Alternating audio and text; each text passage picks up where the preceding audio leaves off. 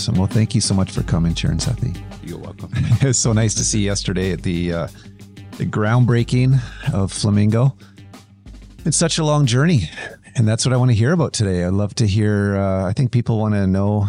I think people should know your story.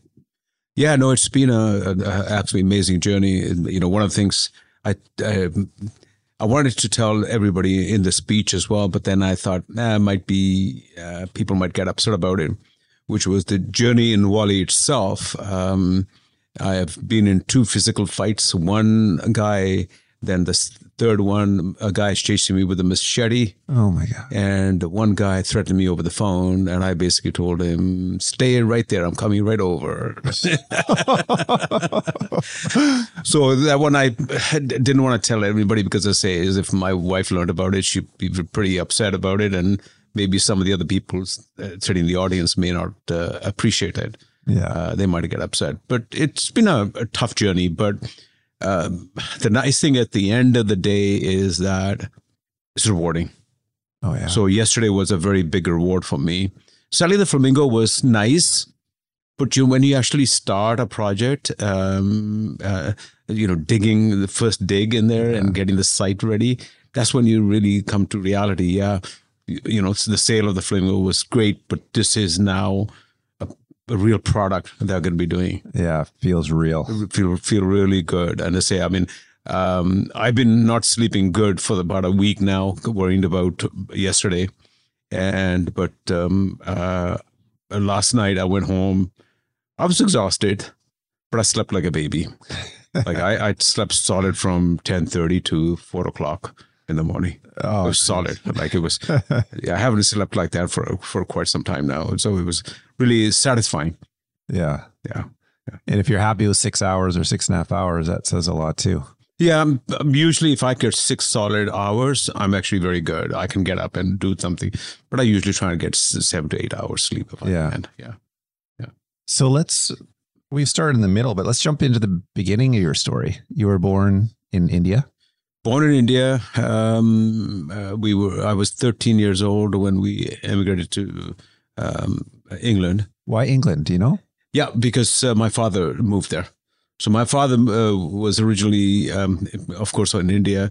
Went to Africa for a few years, came back, then decided, you know, India is not where he wants to be. Then at that point, back in 1958 a lot of uh, people were, a lot of um, Indians were immigrating to England because it was pretty easy. You know, you just all you do is get on the plane and you're there. Um, uh, financially, it was tough, but um, they he took off there in 1958, and then we joined him in 1963. Uh-huh. And um, it's just simply to join the family back together again. Yeah. So myself and uh, my brother and my um, sister. Was he in business or what took him over there? No, no, he's carpenter. Like uh-huh. he's not a business person, um, just a hard hard worker. Uh, all we remember about him eh, when he when he was working was he leave home around six thirty, quarter seven on a bike, um, and then cycle. I think it was ten or eleven miles each way, and worked as a carpenter during the day, and then come came home, and we didn't see him till about seven o'clock in the evening as well. Um, wow. And then, you know, and then as years go by, then he ended up uh, getting a vehicle, then driving. Yeah. Yeah. Where did you live in London? Um, it was just outside London. It's um, a place called Southall. Um, it's um, uh, it used to be pretty uh, quiet little town, but it's now it's very busy. Um, um, you they, they they say that the best Indian food outside of India is just actually in Southall. Yeah, Oh, yeah. and, and you were in an apartment there? No, no, we had a single family home. Oh, nice. Yeah, single family home. Just by ourselves or with an no, uh, with, with our family. With the, uh, most people in England live in um, um, uh, extended family living. So even when I was married, I had both my boys. I was still living with my um, parents. Yeah, it's it's it's um, not housing isn't the uh, on top of our mind. Like here, when as soon as we come the especially in the Eastern community, they come. We want our own house, then we want a bigger house, and we want a bigger house. Yeah. Um, in England, wasn't that wasn't that the England most was actually socializing. social um, atmosphere was absolutely amazing. Um, nobody ever really phoned each other, say, I'm coming over for tea or dinner. They just got up and went to somebody else's house. Yeah. That was it. You know, It was a, uh, it, it was different. And when I came over to Canada, it was a shock that people here, you have to make, make an appointment. If you show up the door, they'll say, sorry, we are busy. See you some other day. Yeah. It took a long time for us to adjust to that. Yeah. Yeah. At what ages were you in England? I was there for 17 years. Oh, wow. From uh, like 10, Uh, 13. 13. I was 13 when I immigrated to um, uh, England. And then um, got married in 1970. And In um, England. uh, no, in India. It was a, a what they call a semi-arranged marriage. Oh, I see. So my grandfather said, uh, "You're coming back home to see the family." When I went there, they wanted me to get married. Yeah. so it was, that was it. You don't say to no, no to grandpa at that point. Yeah. But he did give me the choice. Okay, if you don't like the girl, you don't have to get married. So Yeah. you didn't get you didn't get to spend days and days with her or go out with her Yeah. um, or live with her. No, you saw her for about 10, 15 minutes, maybe half an hour. Yeah. And then you decide, you made a decision. Wow. and you probably, that was that was it. That's wild. That's a total interview. yeah. Yeah. And that was uh, probably not even private, right? There's probably, No, it was private. Oh, was it was private. Yeah, The- I, I insisted it was private. So the, the they the elders didn't really like it that much because I was in dictating some of my terms, and if I'm going to go with their term, they have to abide by some of my terms as Yeah. well. they're probably saying, oh, London or thinks he can dictate some terms.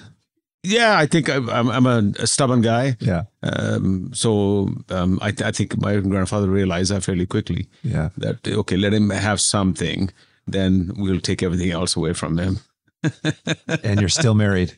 Yes, 51 years. Amazing. Yeah. Do you remember how that first 10, 15 minutes went? Do you remember what you talked about? Yeah, I, th- I think it was basically um, asking uh, some personal question about, uh, about to Raj, and then the other thing was, um, which was the main thing for me, is that you live in your. Uh, we're going to be moving to England.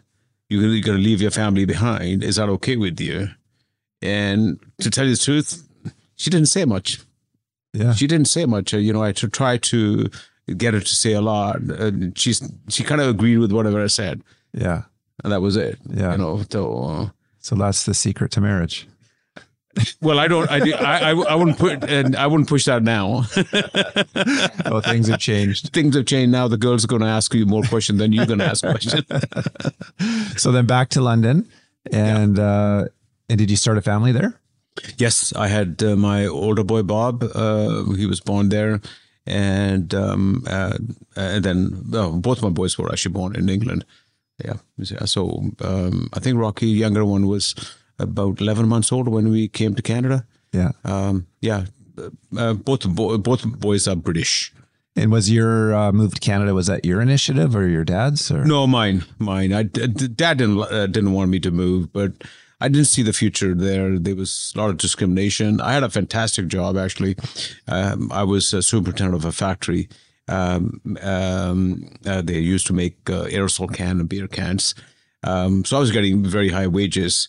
But I couldn't see myself or see my kids being uh, happy there for a long time. I mean, that was just my assumption. You know, I'm, I'm sure they would be happy somewhere. Uh, we all tend to ad- adapt, but uh, I wanted something a little bit more for them yeah. and more for me as well. So, um, how, how'd you choose Canada? um, Raj's sister lived in Vancouver. So I've been here once, um, and we, we kind of liked it. I liked the BC, but when I when I actually finally made a decision to go, I told my, uh, the factory I worked in. I said, "Listen, you know, I um, I, I want to go to Canada, so I'm going to be applying for it." And they didn't want to lose me, so I was one of five people in the world who could um, uh, basically fix certain type of machines, which makes aerosol cans. And they didn't want to lose me, so they had a plant in uh, uh, Concord, Toronto area. And they basically very quickly said, okay, you know what? If you want to go to Canada, we can do give you a transfer. So uh, they they got me immigration. They got they transferred me. Um, when I came here, they found me an apartment. Um, but uh, it was such a uh, different environment. You're coming from extended family living in a in an environment which is very social, and then you're coming into an area which is basically rental buildings, and now you're living in an apartment building, and uh, what hit me one day was we were walking down the hallway in a condo building where we lived, and Bob says, um, you know, he was um, four, and he says, uh, "I don't want to go. I don't want to like. I don't like this hospital. I want to go home." I, it made me cry that day. Uh, honestly, like it's it wasn't wasn't the most pleasant feeling, and um, from there on, I said, "Why am I doing what I'm doing right now?" You know, if I if I can't, uh, if I'm not that happy, um, and my kids not happy, um, I never even thought about he'll adjust to it because I don't think I would have been able to adjust into that condo living. And uh, it was a, a, very noisy condo building. There was always seemed to be a, some sort of a fight going on somewhere uh, down on the on the ground level. What part of town was it? What was the name of the town? Uh, it was just outside uh, Toronto. I forget the name of the town now, Oh. but it was um, um, it, it, wa- it wasn't a bad area by any mean. It just just is multifamily. It's uh, it's um, a lot a lot of condo buildings and a lot of rentals, and that does not create a like a. It's not the same environment if it's, the condo buildings are actually owner occupied than tenant buildings. So the, ten, tenants tend to be a little bit more transient, and um, um, so anyway, I think the second one was actually when I was um, I was put on a what here they call a graveyard. So I started at eleven o'clock and finished at seven o'clock in the morning. That was hard on me uh, because your whole system is upside down. You know, like eating habits and everything. Yeah. And uh, then thought about Raj is at home alone with a kid. Um, it, it I think within f- five months, I said, "Screw this, sorry, uh, but I'm I'm out of here." Yeah. And um, uh, a number of people, um, well, my uncle who lived in uh, uh, Brampton, he, he, no, no, Brampton, um, Hamilton. He tried to persuade me. He said, "Look, you're getting more than I am. You you got a phenomenal job, phenomenal everything." I said, "I don't care. If I'm not happy, I'm not. I don't want to be here." You know. So within five months, uh, we went back home, joined back in the company, back at, with the company again, and um, but couldn't settle. Couldn't settle. Once once you, I guess I would go out a little bit adventurous and because I knew I liked BC. So I think it was one year later or two years later, two years later, two years later, I decided, you know what, maybe I should try BC. At that point, I was at a point, okay, I don't think I'm going to come back. So I packed it because I'm a machinist by trade. So I packed my tools in, in a small little toolbox, which is precision tools, micrometers and stuff like that. It's expensive. So I said to Raj, honey, I'm, I'm going to go over there. To Vancouver. Vancouver Yeah. you know so when i landed i stayed with my brother-in-law my my sister-in-law Raj's sister and um, and um, uh, got my first job within 10 months my promise with raj was if i can't get a job then i'll come back but i will get a job you know Yeah. actually i got my first job on the weekend long weekend so it started knocking on doors and every day every single day knocking Yeah. on doors yeah How long did it take you to get a job? 10 days 10 days. Yeah never been unemployed since Wow. and that was for a similar company doing machine work? no uh, it was machining Yeah. It's actually not far from here. It's on Powell Street.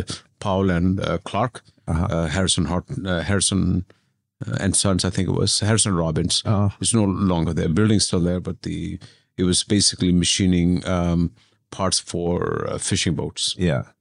You know, we made winches and stuff like that. This is we Cool. Yeah, And you made you sent for Raj and the kid and the boys? yeah. I think it was about three months, something like that, uh, where I said, "Okay, honey, eh, pack up the bag, come on over." Cool. That was it. And then what? You had other jobs?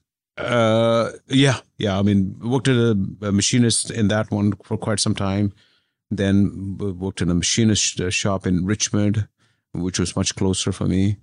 And um, um, but there's limitation. So when you're working for somebody, there's a limitation to, to what you can make. Um, we worked uh, long hours. We worked um, um, by that time, I think it was 1980 when my younger brother joined me as well.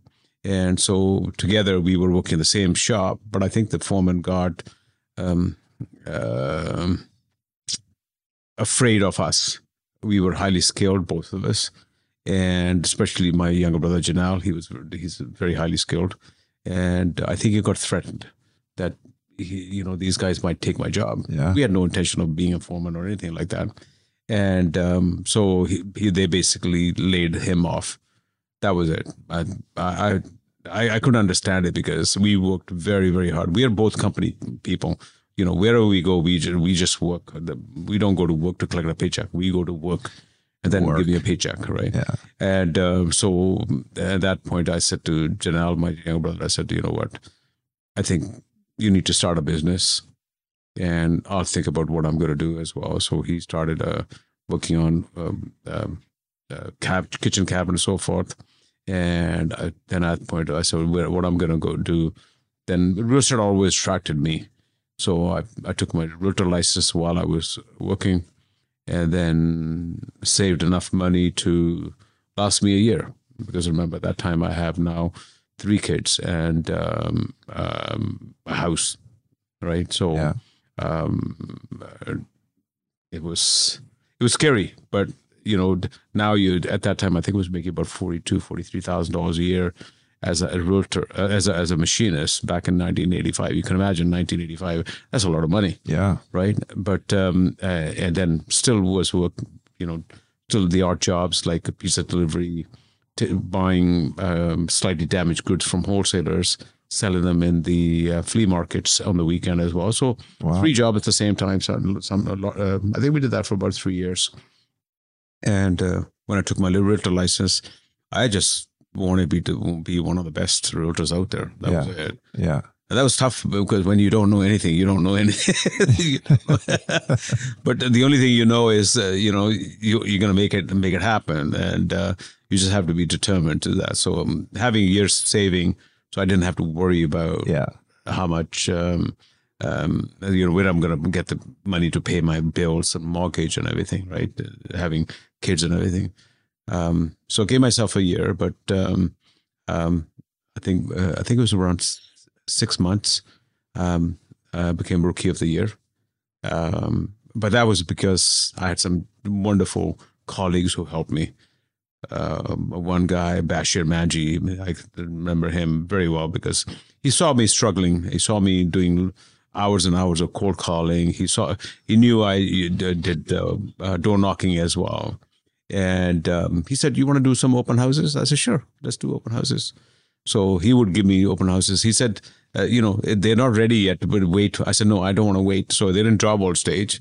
I used to wear a black suit all the time, and I would go and have a um, uh, open house um, in a home which just being drywall or being finished drywall, and you can imagine like there's dust everywhere Yeah. but it gave me a start. It uh, started compiling a database of people, started to chasing them up and say, hey, you know, I'm this, the home is still there, and um, that gave me a big break.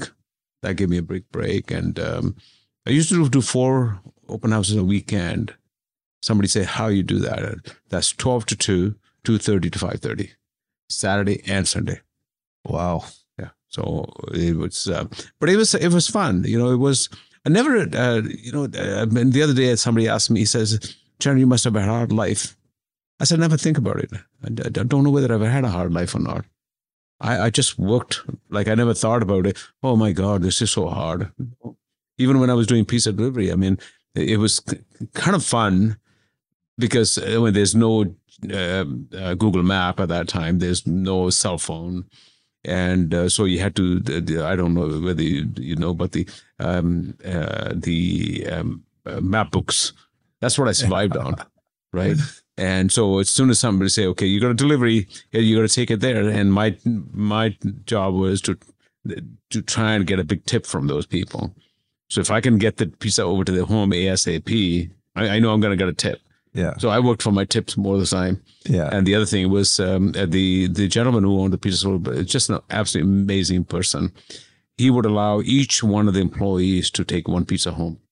So doesn't matter. And once a week, he will actually fill the tank of gas, give us a tank of gas as well. Oh, nice. Very, very generous man. Very generous. So people were very happy with him. Nobody ever stole anything from him. Yeah. They were. I mean, at the end of the day, you're you don't make much, and you get a pizza home. And by God, that's tomorrow's lunch, Yeah. right? Yeah. And um, so it was. It was a nice. It was nice times. It was really nice times. That sounds I, I pretty enjoyed nice. it. Yeah. But, you know, buying broken stuff and fixing it up and selling it at the flea market, that sounds tough.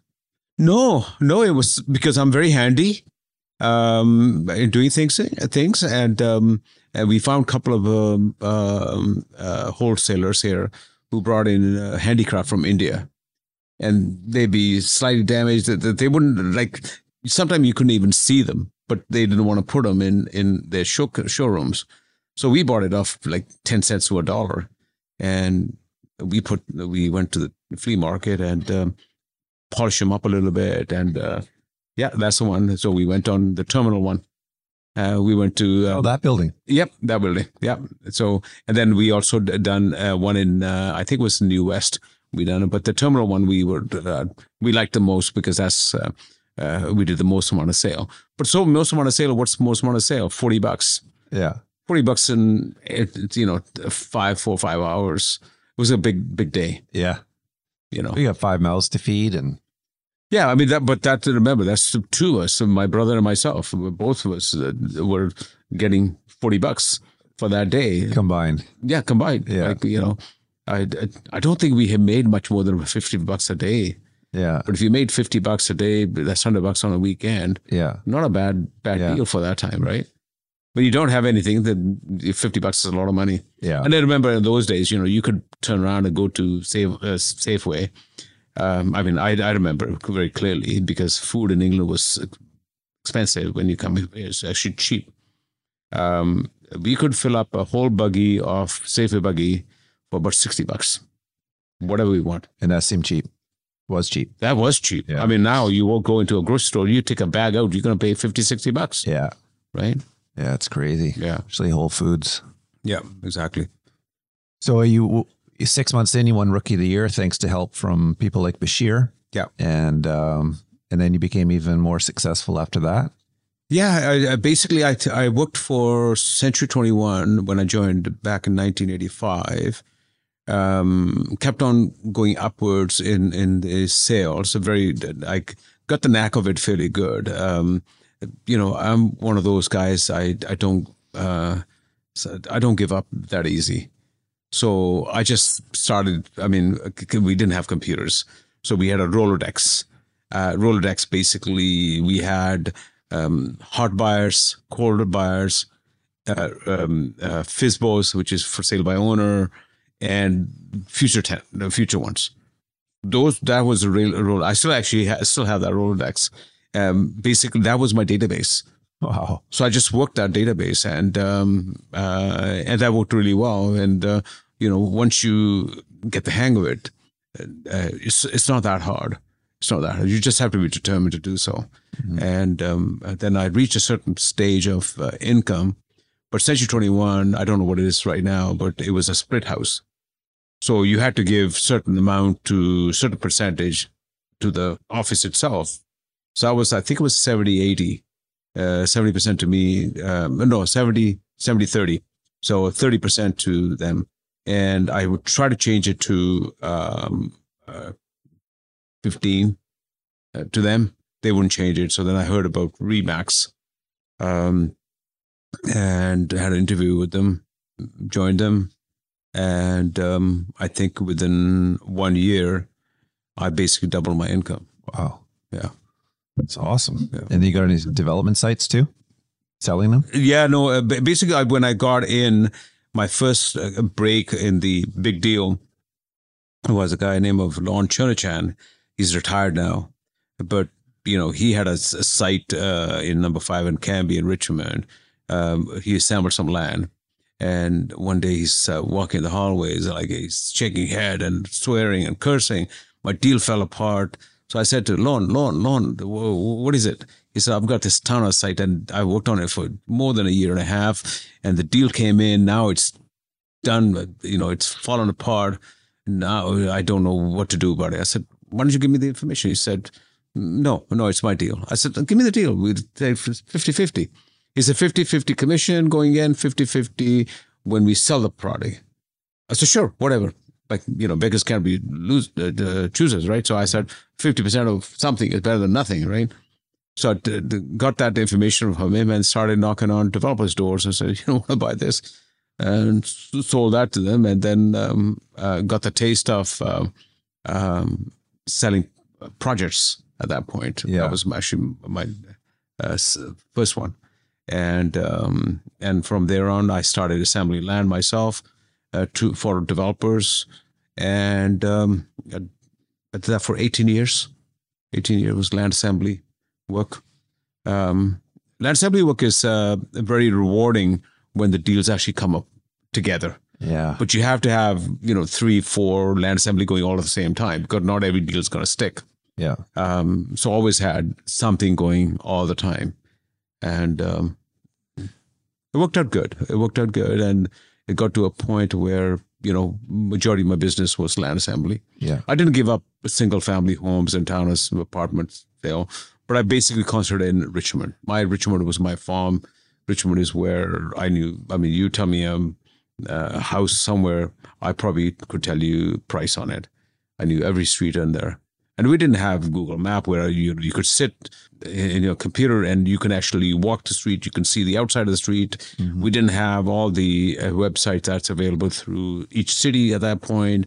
So if you wanted to have the lot size, you had to run over to the city to see the map books and see what the lot size is.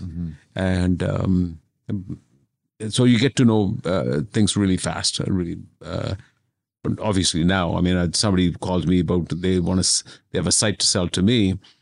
I can get on the computer while they're talking to me. I can pretty much know exactly what they're talking about and have, be literally be on the on the site site, Yeah. sitting on on on, on the, in the office. Yeah. You sold Onni their first site in Steveston, I think. Yeah, to, to no, that was one of the sites. I mean, I've sold a lot of sites, but that was one of the big deals. Um, uh, I did a very large deal on the corner of Alderbridge and Number Four Road, northwest corner. I sold pro- probably about half that block.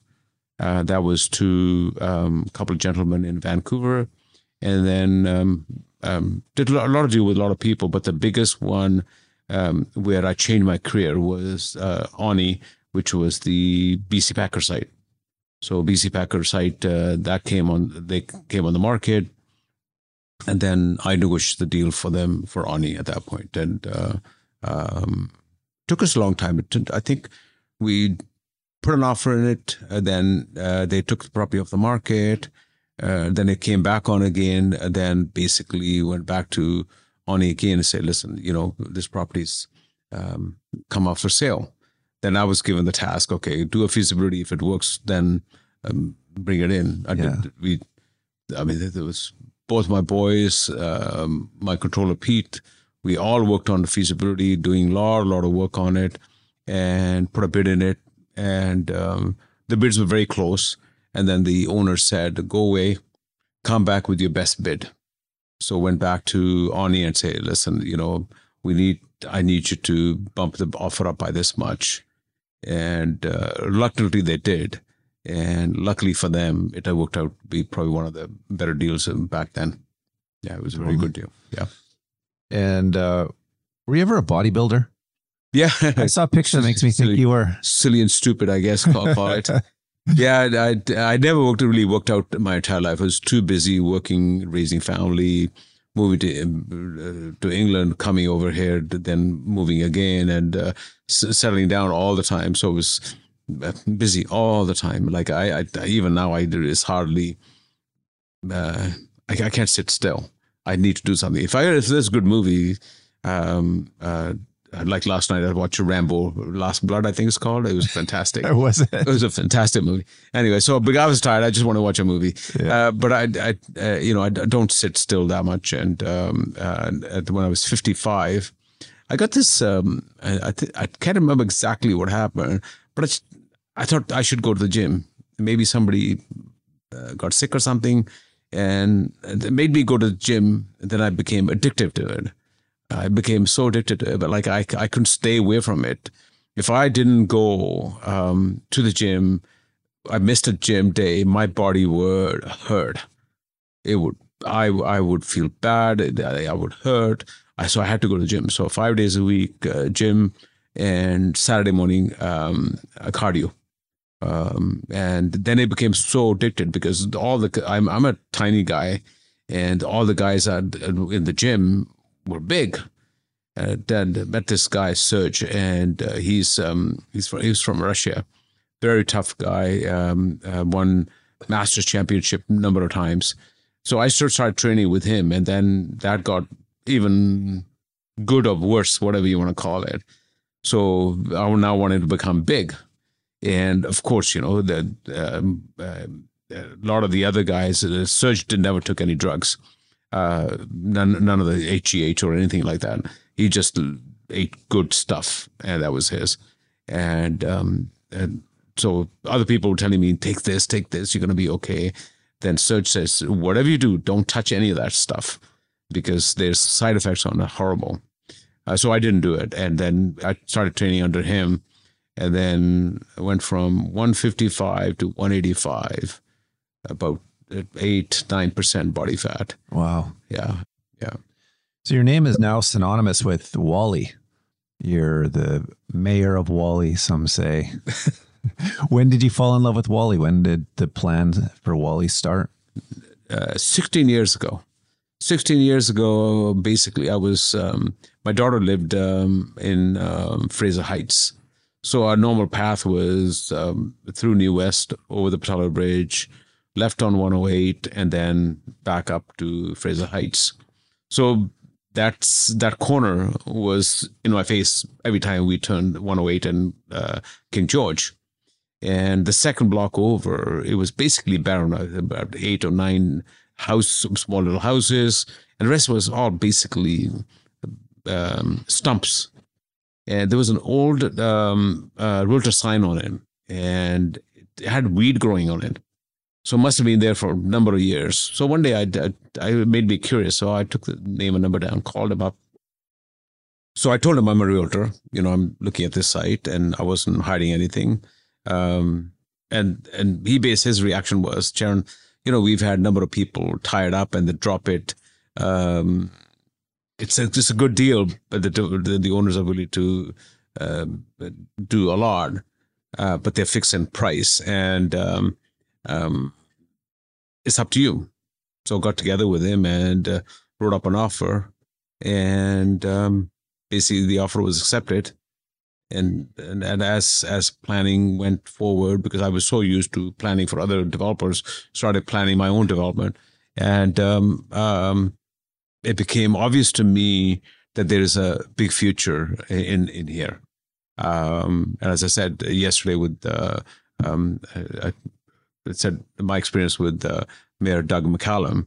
At that at that time, he was not the mayor, uh, but he was gracious enough to grant me an interview and actually come on the site and talk about Whalley itself. And that really enforced my thought on it that this is the right place to be. I should be here. Um, then not only we purchased the almost a complete block where the Quattro buildings are, but then we bought two third of Flamingo block as well, which which included the Flamingo Hotel and the building next door as well. Um, and uh, started planning that I mean, I still have the plan, which was penciled in way back then, what this area is going to look like. Yeah. And it's come to almost same, almost same. If not, it's more density on the Flamingo block, but the other buildings are almost the same. Really? Almost the same. Yeah. Yeah. It's, it's uh, it feels good. It feels good. I say yesterday really was like, what do you guys call it? Say icing on the cake. Yeah. To been working so hard to bring the price point up to for that area because nobody wanted the area. Yeah. But now it's come to a point you can afford to build a high rise there. Yeah. It's funny, you know. Yesterday, um, um, somebody wrote on the um, um Facebook, "Does this uh, home have affordable housing?" So my initial reaction is, I mean, I'm one of those guys. Okay, what is affordable? Affordable for who? What is that price point? Where are you? um, you know what's your income level so it's this affordability is is used um, in so many wrong uh, wrong ways um, that I just fired back. I said, you know, what do you mean? What is your definition of affordable? And the person didn't respond back. Didn't have time to respond back. Then um, I have a, a, good mentor friend, um, uh, Michael Geller. He responded, and he, and I was actually so pleased that he, he he's such. I mean, he's such a highly educated person, planner. I mean, every title that you can name, he's got it. And um, he wrote back, "This must be affordable because every building is sold in one day." That was the answer, and it's it's even become more affordable because it's within walking distance of SkyTrain, and it's, it's you know it's it's beautifully written, very small. The person didn't have any chance to respond to it because what? Yeah. How do you say? It? I mean, yeah. you know, what are you going to say to that? Yeah, you know, you don't need to have a car, um, and then people are buying it in a day. Yeah. Why? Why wouldn't? Why don't you call that an affordable? Yeah. Yeah. So, like in terms of market housing, it is by that definition, right? It is. I mean, I take a lot of pride in um, uh, not catering to the upper end. I, in especially this area, um, I think we've done extremely well. The people who bought into Whalley have done extremely well. Um, uh, they made a lot of money. I mean, some of our condos sold at 109, $109,000. Um, our studio uh, units, which is in the uh, Balance Project, 300 square feet units, those we sold average of $129,000. Um, and there was no such product at that price point, nowhere. Yeah. And anybody with $5,000 down, $6,000 down, they could buy one in there uh, you know, in fact, our first buyer was a student who studied at Douglas College. Uh, he worked full time and studied full time, and he lined up to get that unit in there. And it was a wonderful experience because I actually talked to the kid and said he told me the whole story. He said he wants to buy his own thing, and he, at the end of the day, he actually paid a little less uh, in mortgage and uh, strata fees and taxes than he was paying as rent. Cool. So, uh, so it's been a lot of success stories in, in with the not only with us, but the people who actually took a chance and invested in Whalley itself. Is that your favorite part? The people that gambled on you and your vision and and won. I don't know whether it's gambled on me, but I think it's them making a decision in buying when they were able to buy. You know, I can't force anybody to buy anything. I can't provide a good quality product. I can't provide the best I can for that price point. But somebody's going to make a decision. And those people who made those decisions to buy are the winners. I really don't have anything to do with it, uh, as far as I'm concerned. I, I, I think um, um, I mean, I, I could say, yeah, you know, I gave them this much, and like, no, somebody had to make a decision. Somebody had to said, you know, I, I'm going to be able to, i I'm going to take a mortgage out. I'm going to go and buy this. I'm going to borrow money from mom or dad, uh, whatever it is. Uh, I'm going to do it. So to me, I mean, they they they made the decision. They trusted their own instinct, bought into it. Now they're winners. Yeah, that's cool. So you got your boy, your eldest with you in the business, Bob. Yes. And uh, your second son, Rocky, works in the industry as a uh, development leader at Adera. That's right. Yeah. And what does your daughter do? Daughter is a, a life coach. She's in Austin, Texas. And uh, um, so basically, she coaches um, women only. She does not coach men. Um, and um, she, she had a little bit of a tough life herself originally. She sorted herself out and learned a lot by experience in doing what she uh, what she does now. And um, that's why she's a life coach because she she's a life coach. Had a had a zigzaggy path. And that's right. Has a lot to share, yeah. I guess. And she doesn't mind sharing it. I don't mind sharing it either. She actually uh, uh, wrote a book as well, uh, which came out um, I think a few months back. What's that and uh, um, potent potent leadership Potent leadership. Potent leadership, yeah. And um, um, her name is uh, Ruby Fremont. She, in fact, uh, right now she's in the Amazon jungle. So she did a trip. I think it was last year, two years ago. And uh, what she did was um, she wanted to study how the uh, people in the Amazon um, are able to live without much So she went. She, there was a group who used to go out there, and she went with them, and she stayed with in the Amazon jungle, basically eating what they eat. Wow. Yeah, it's a basically it's a vegetarian diet, um, and um, uh, she's she's as we speak, as I say, she's in Amazon jungle now. She's coming back on um, Monday next week. She sounds very interesting. Yeah, no, she's she's learning things from the natives uh, that I think um, we in the Western society need to learn um, because I think we are we're putting too much garbage in ourselves, and when you're down to the basics, uh, what does your body need? Your body need to be fed. Is need to be fed the um, right foods, right, the right nutrition. Yeah. And here these are people in the, in the jungle, and they're basically living off the land, you know. And um, so she she got um, quite taken by it, and say that's what reason she is out there now for the second time.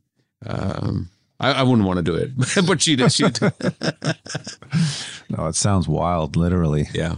No. And what about her uh, life path took her to the Amazon?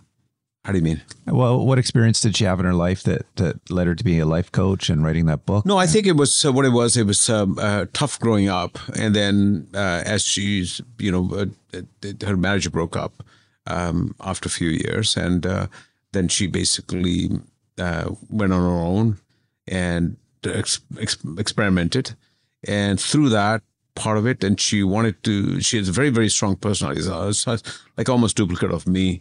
Uh, yeah, um, and um, she wanted to learn everything herself and be somebody.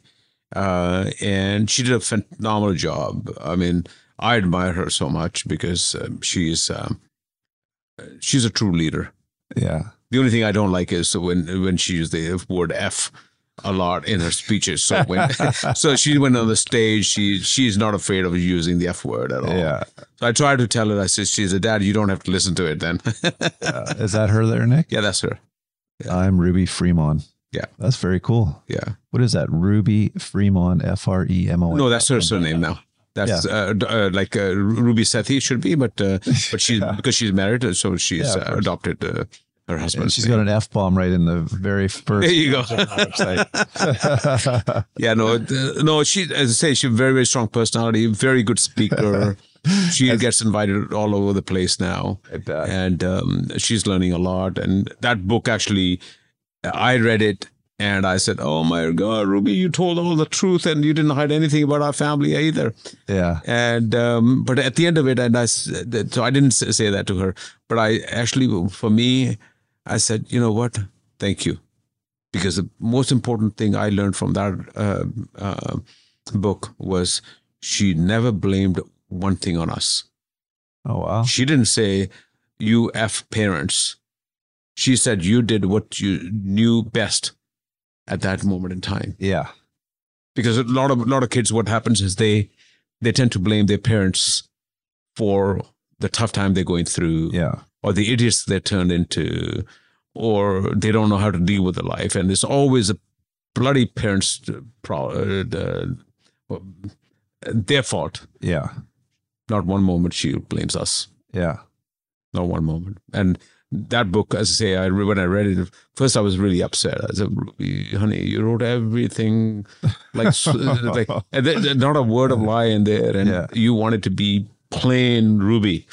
And after finishing it and i had to think about it and i went back because i, I have a habit of highlighting certain portion of a book Me too. uh, which which kind of um, Reinforces in your mind. enforces in your mind, right? So it was quite a lot. So I went and I read every highlighted part of it, and I said, "Honey, you know, it was a tell-all. yeah, you know, you told all, and throughout the whole telling all, you didn't blame us for one sec. That's We didn't. cool. And what'd she say? Uh, no, I didn't say that to her. Oh. I'm I'm talking to myself. yeah. I'm talking to myself. Yeah. At that time, once I finished my book, I was I was uh, talking to myself, and I said, "I'm so proud of you because you didn't say you messed up my life. You effed my life, Yeah. right? Yeah. And I, whatever did, I was, I get did it. it, It's cool. and I am who I am now, Yeah. right? This was that, that is life. that is so nice because I think a lot of kids, a lot of parent, a lot of people can learn from her. Like, don't blame your circumstances. yeah, Blame yourself if you if you don't want to proceed. Blame yourself if you're not going to be a leader. Um, if you want to flow through life, don't blame your parents. Oh, my parents didn't give me the education. Well, I don't think there's any parents out there who don't want, don't want to give the, all the best to the parents. I think they all want to. Be doesn't matter whether you make ten thousand dollars a year or fifty million dollars a year.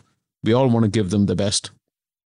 We don't. Uh, parents, when you give a birth to a child, you just say, "I'm going to make an idiot out of this kid." right? Someone somewhere must have said it once, but I, I don't know, but um, uh, I hope it wasn't you. Uh, but but that's basically what happens, right? And uh, um, and that's, I mean, I my father uh, was a hard-working carpenter. He was not a businessman. So do I turn around and not become a businessman? Because my dad wasn't. Because yeah, well, my dad didn't train me to be a businessman, so I don't. He didn't leave me the business. I'm not doing that like uh, right. So I think um, uh, for that part of it, I say the strongest part I like about Ruby is that she doesn't blame anybody for anything. She said, if I'm going to make a mistake, it's my mistake, nobody else's mistake. cool. You know. So going to Amazon, I mean, her husband, I was actually talking to him this morning. I said, Kevin, when's uh, Ruby coming back? She said, uh, he said, oh, Monday. I said, my God. I, said, um, uh, you know, so we started talking a little bit, and I said, um, you know, um, you, I, I wouldn't do that. He said, no, I wouldn't do that either. I wouldn't want to go to the jungle either. Yeah. How long has she been there? Um, a total of 15 days in the jungle and a total of 18 days away from home. Oh wow. Yeah. Is that what does she talk about when she travels and does speaking engagements? Uh, basically, uh, uh, um, number one, uh, the, her big line is love yourself. Yeah. Um, if you don't love yourself, you hate yourself, then of course, you, who are you going to love, right? Yeah. That's number one. The second one is basically now be strong in have find inner strength to do whatever you need to do. Yeah.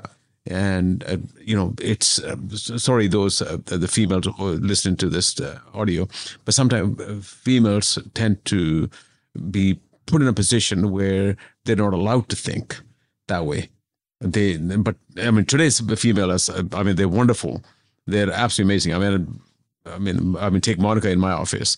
I mean, oh God, like you know, don't get her in her way. You know, I, I can give her almost any job and it'd be done to perfection Yeah. It's like amazing. you know it's amazing so a lot of beautiful women coming into uh, into the business world and going because they were never given the opportunity so right now what ruby is doing is ruby is saying you have all the opportunities you want but you got to take it you know you just can't turn around and say okay you know i'm a female no tough f that Yeah. Is Rocky strong willed like you too? Is he a i think all uh, but three of my kids are very strong yeah. they're strong-willed. Uh, Rocky is um, uh, very career-oriented. Uh, he lives, eat, breathe at real estate. That's what he does. So when we were working together in the same office, I mean, I had to say half a sentence. He knew what was going on. Yeah. So we actually, both of us actually think absolutely almost 100% alike. Um, and um, no, I mean, you, you've seen him, his career change. I mean, he went from being a project manager all the way to, I think when he was with Anthem, I think he was a director. And now he's this uh, chief operating officer at Adera. And he's a leader in um, uh, mass timber. Yeah. He's been uh, invited to a lot of places. I think he was in um, um, uh, downstate somewhere uh, where he was doing. Uh, he was asked to speak in front of a panel. Yeah. Very knowledgeable. Yeah, and UDI. I mean, he believes in mass timber, and uh, good for him. And uh, it is a way to go, but unfortunately, right now, it's expensive. It's always almost the same price as concrete.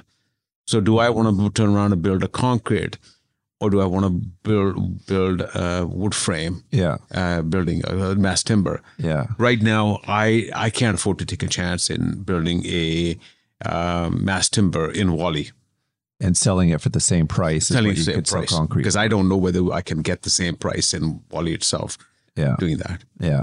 Yeah. I guess he could make an argument why mass timber is better, but it's still a risk. The mass timber, I mean, I've done a lot of research on it. Um, I think it is a better building. Um, it stands same fire ratings as uh, concrete does. Um, of of course, there's a lot of environmental um, benefits that we have for us as well. Um, uh, but again, does a, does the um, public understand it to a point where they say, "Okay, I'll go it." So Yeah. you have to, it, uh, as as developers, now we have to go through the um, teaching. This is what this is about, and they have to. The consumer have to learn about the product itself before they buy. Uh, I mean, the easiest thing to sell is, a, say, a phone where they know they can find out everything they know about it. Okay, it's easy.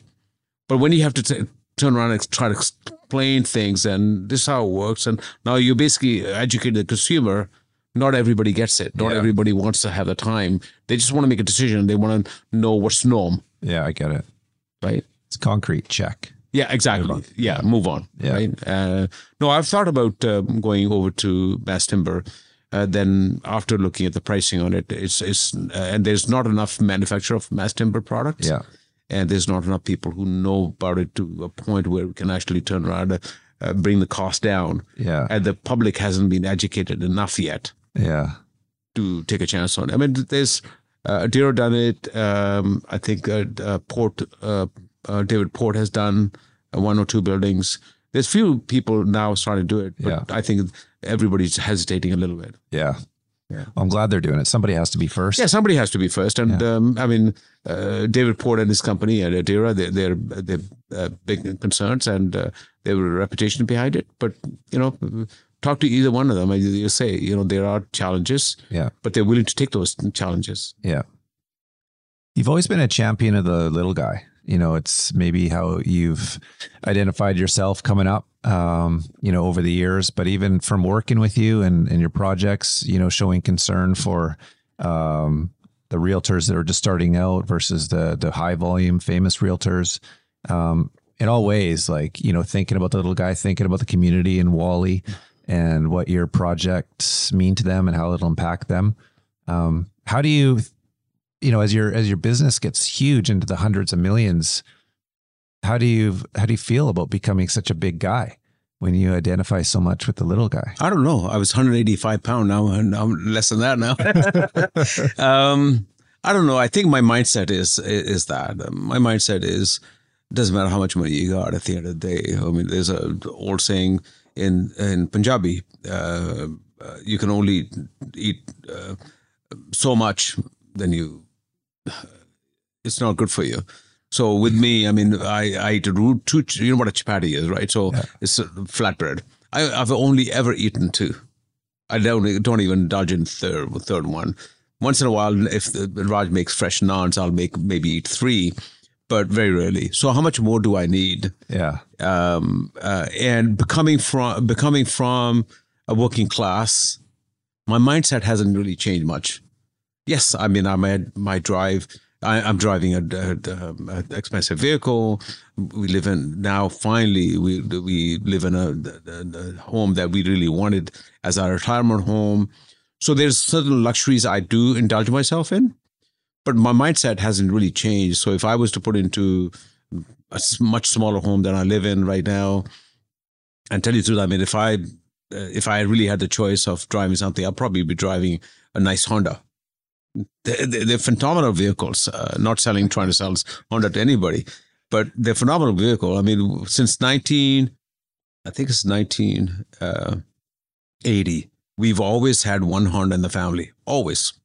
Even now, I just bought a, a like I think a year and a half ago bought Raja um, uh, wanted to buy her a Audi or some little bit more expensive car, and she didn't. Every time she looked at it, she didn't somehow didn't feel good about it. So one day I just went out and I said, okay, uh, when drove a few cars, just myself, not her, and went to Honda Honda CRV. And got in it. It has more bells and whistles than my Range Rover does. Yeah. It drives nicer than the Range Rover does. and I said, okay, guys, okay, I'm taking this. So brought it, brought it home, put it in the garage. I said, honey, you got your car. Then That's what was it. She loves it. Yeah. she loves it. I'm like, I, I leased it for one year, thinking that if, if she doesn't like it, then we got rid of the lease. But at the end of the one year, she said, no, I like it. I want to keep it. I said, fine. Cool. And the previous car she had was also Honda CRV for 19 years with only about 80, I think it was 85,000 kilometers on it. That was it. And so, so, so we're not into anything that luxurious or it's not the mindset, you know, I, I want to live in West Van or something. It, it doesn't interest me. I live on half an acre in the farmland area.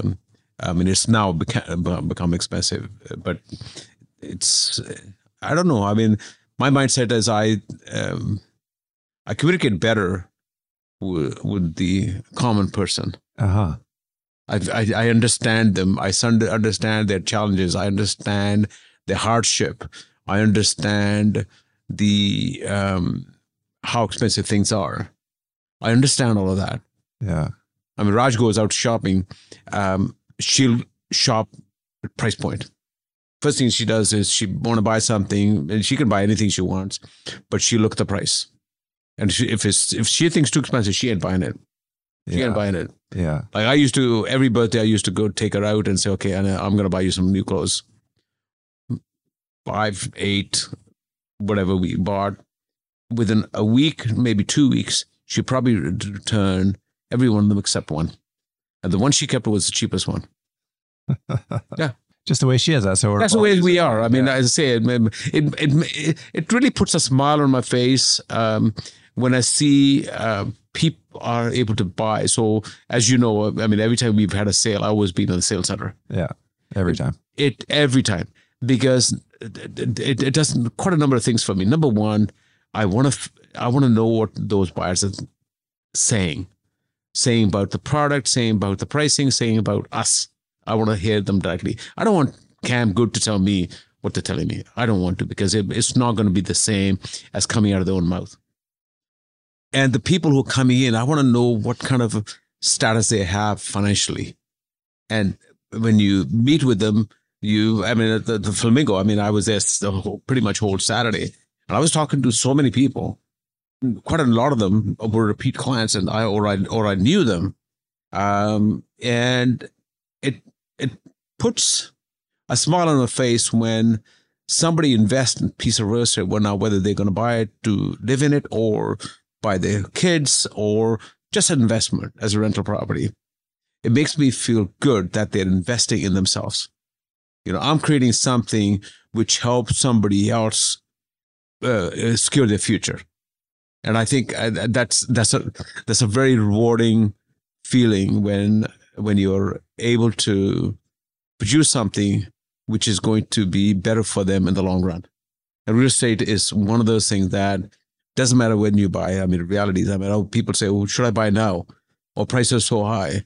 Buy the damn thing if you if you can. Yeah. Buy it. Yes, price may go down a little bit, but it always comes back more than what it was. Yeah. So the more, as soon as you can buy something, go and buy it. You Yeah. want it, go and buy it.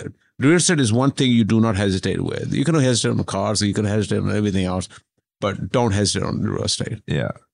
I agree. Over the long run, there's nothing better. Oh, I mean, my first house in uh, Richmond was fifty three thousand dollars. Try and find me a car for fifty three thousand dollars, which is kind of that caliber, right? Yeah. So it's uh, it's it's a uh, I mean, in those days, fifty three thousand dollars was like a million bucks for me. Yeah. Right. So- so if you don't need the the wealth because it's just not who you are, it's not who your wife is. You can't even eat a third piece of naan unless it's a special fresh Yeah. occasion. why do you do it? Why why work so hard? Why take so much risk to uh, to create all these homes? Um, it's very satisfying. It's very, very satisfying. Honestly, it's. Uh, I know it's. Some people say, "Oh, yeah, he's just bullshitting with me." Uh, no, I'm not. It's very, very satisfying to be able to walk into sales center and see the smile on people's faces when they buy something, or go back into the community in Whalley and just being able to walk around where the people actually bought from us, talk to the people who moved into it. So I tell you, last, I think it was last Sunday, we were taking the signs down, the flamingo signs down because of the we need to take them down. The site's going to start excavating, and I was standing there with my guy, and so he was taking down and giving some instructions. And a couple came and walked by me, and she recognized me. I I didn't I kind of recognize her, but I don't remember her name. Uh, and she's just she was so happy about what we've done, what what she's got, and I, I said, I, am really, I'm, I'm, sorry, I I kind of know you, your face, but don't know you. And she pointed up at the, the Quattro One building. She said, "We own that." Uh, two level unit up on top, and we've done this to it, we've done this to it. I said, When did you buy it? She said it, it was under actually a bankruptcy that somebody went broke and we bought it and we've done a lot of improvement in it. And uh, and so she tried to explain to me and she actually did a veneer wall in one side of the um, um, uh, condo. And um, i mean seeing that smile and how happy she was to talk to me as a developer. Developers are considered to be bad people. Oh they're just in it for the money. They're going to take the money and that's where they're going i'm sorry but thing is it is a business, but we can't develop anything unless we make certain amount of profit because the bank won't let us give, give us some money for financing. That's yeah. it. I mean, bank dictates. So if I, if I buy the product, I feel I fall in love with it. Okay, it's only going to make me so much profit. I take it to the bank and I say I'm okay with that one. They say no, we are not okay with that. Yeah. You know, you're not getting funding for it, and that's it. So we are somewhat dictated by banks to make certain amount of profit margin, and that profit margin is not just for us, but for the risk. So if the market goes down through the the course of construction, because a condo building, uh, say um, uh, right now we're building Q5, that's going to take us 30 months. The market has shifted in 30 months. I mean, the good thing is the people who bought it, they bought it at the low level. So even now they actually made money on it. The building isn't finished there, right? Um, so uh, money has to be there in order to move because we won't get funding on it. Um, it, I don't know. It's it's kind of hard to explain. Um, well, the bad guy of developers is like the profit motivation that people suspect, and uh, but isn't the bank's requirement only fifteen or twenty percent usually profit? Or you have to be as close to 20% as you can. Yeah, I see. The 20 is ideal. Somewhere between 15 and 15 to 20 is ideal. Okay. Yeah, yeah. I mean, when you're working on 15, the market sneezes a little bit, you're going to lose about, lose about 5 7%. Yeah. Right. And that's why they do it. That's why they do it. Yeah. I mean, they're, they're really trying to protect us and their investment. I don't think that's too much. You know, I don't, I don't know. I'm not an expert in all things bought and sold, but anyone that's building or creating anything trying to make a 15 or 20% profit, it sounds like a reasonable number to me. No, because um, the risk is so high. Uh, the risk is so high. The timelines, you're, you're looking at, you know, almost three years to a building. Yeah. Right. And if you can make that sort of money on it, um, why do it? Yeah. I mean, I uh, so every project we've done, we've done seven buildings so far, seven building under construction now, eighth one under construction. They're going to be starting yeah. construction soon. Uh, I mean, it's it's a lot of risk. It is. Um, and somebody says to me, "Okay, you know what? Um, you're making too much money." Well, who's taking the risk?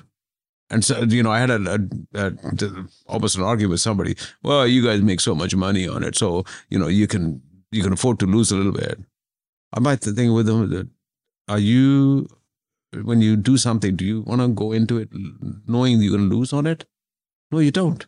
Yeah you know? Yeah, that's my point. I, I, think you don't need to say that the bank makes me do it in terms of the profit margin because I don't think it's too much. And you do make lots of money, uh, but that's because of the scale. You know, and the, these projects scale into hundreds of millions, even with a modest profit margin. Uh, it is a lot of money to be reinvested into well, the future. Yeah, I mean, I mean, a safer point for me would be to sell um, everything I have and put it into a good quality uh, lending practice I make 10, 12%. Yeah. No risk, zero risk. So if I get 10, 10 12%, why am I taking the risk for another 5%? Because you love it. Yeah, thank you. yeah, it's basically it's a satisfaction you get at the end of the day. Yeah. I mean, for me, Whalley is uh, been an amazing journey. Uh, we took a piece of raw dirt. Um, nobody liked the area. Um, had a lot of issues in the area. So when we bought the Flamingo property, I mean that. I mean, for those who have been in the Flamingo when it was running, say ten years ago, uh, either you're a rough guy or really or you just want to see the strip show. Yeah. Right. And um, it was it was it was tough going, and I didn't. The good thing is I didn't run it. I always leased it out to somebody, so they were um, running it. But I've been in there a few times where I don't want to be there. I don't want to be there, right? So it's so we've turned that whole area into it. I mean, when we did we were there all there yesterday, uh, pictures taken, and I'm standing there looking at the skyline of city center. None of us was there when we took over. None. There was not one tower in that area when we went there. Uh, 16 years ago now, there was probably about another 15 towers, something like that. Yeah. Probably another, there was, I think it was about five, six cranes at the same time. Um, building being finished off. And, and that's going to accelerate. That's going to accelerate. Uh, and we've got the likes of um, Bosa, Concord Pacific, Thin Properties. I mean, Adera, uh, not Adera. Um, who else is there? The, DCI, DCI, Anthem. So we got the, the, the, the some of the best uh, developers in town. Mm-hmm. So, no, it, it, it's um, uh, it's rewarding to a point to be for a little guy like me to buy so much land and actually do one building at a time and make it happen. That's yeah. it, it, it's, it's, it's as I said earlier on. I mean, I went home uh, even though I was tired, uh, watched a good movie, and slept like a baby till four o'clock in the morning. I was I woke up very very happy this morning. It's a good day. Very happy. So yeah, it was a good day, and they say the satisfaction is what what you do for it, and um, how much more money do I need? I don't know, but uh, but how much more satisfaction I need? A lot. I need a lot. Yeah. yeah. Oh, that was awesome. I think we should probably wrap there. I mean, I, I really enjoyed it. Thank you so much for, uh, you know, sharing your whole story. I think people are going to be very interested in the journey and the, the good parts and the tough parts and all of it. Thanks so much.